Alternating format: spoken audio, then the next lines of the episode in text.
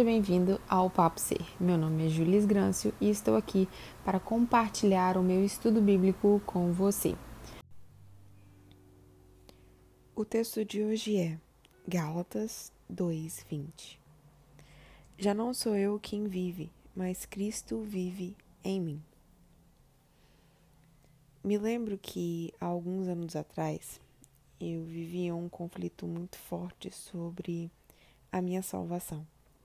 Eu não compreendia como Deus poderia me amar, me aceitar, porque a minha autopercepção era tão negativa, a minha realidade me oprimia tanto que como uma pessoa como Cristo poderia se entregar por amor à minha vida? Se o meu pai, a minha mãe, meus irmãos, meus colegas não faziam aquilo como uma pessoa que era desconhecida poderia fazer isso para mim. Demorei um tempo para conseguir aceitar que eu era salva. E esse versículo em especial foi um dos que me ajudou nessa revelação divina do amor do Pai para comigo de que a minha humanidade ela é limitada e que mesmo dentro de situações horríveis eu ainda assim poderia ser amada. Já não sou eu quem vive, mas Cristo vive em mim. A ideia da salvação para mim trouxe essa leveza de que Cristo vive em mim e é em mim.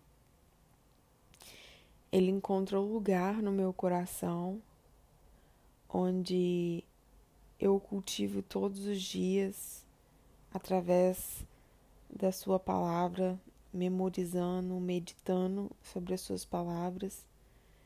E isso faz com que Ele viva em mim. Quando me coloca a memorizar a Tua palavra, ler a Tua palavra, recordar o seu ato de amor por mim, ele me gera esperança, ele me traz paz, ele me concede misericórdia e alento. A salvação é algo questionável.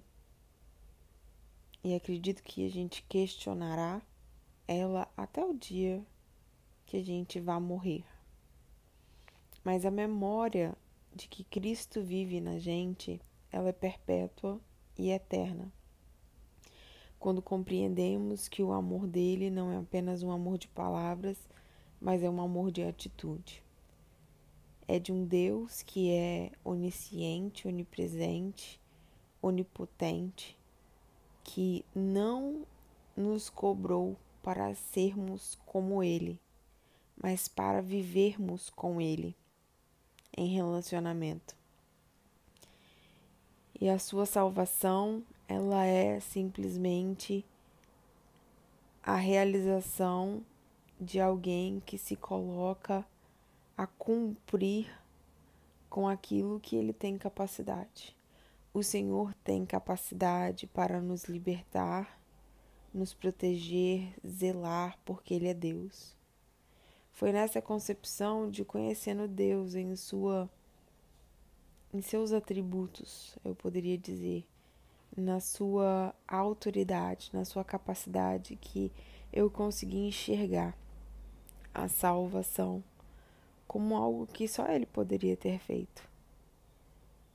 Se só Ele pode me salvar, então essa é a única opção que a vida me dá, então eu o aceito. O aceito como o meu Salvador porque eu consigo reconhecer que esse amor ou essa capacidade ela não pertence a mim. Mas se alguém tem para me ajudar, eu o aceitarei. Bom, finalizo esse podcast desejando neste dia que o Senhor viva na sua vida.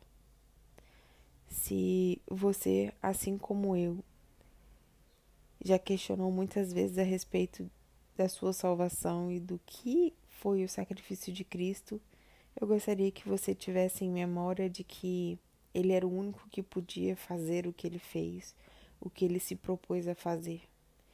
Isso não como um ato de vanglória, mas como um ato de alguém que tem algo a oferecer e não hesita em oferecer diante de alguém que necessita. E isso é tão bom que eu quero desejar para você hoje neste podcast a misericórdia do Senhor, a paz do Senhor, a leveza do Senhor, a coragem do Senhor, a esperança do Senhor. Porque Ele pode te oferecer isso. Então, que todas essas maravilhas possam estar em ti hoje.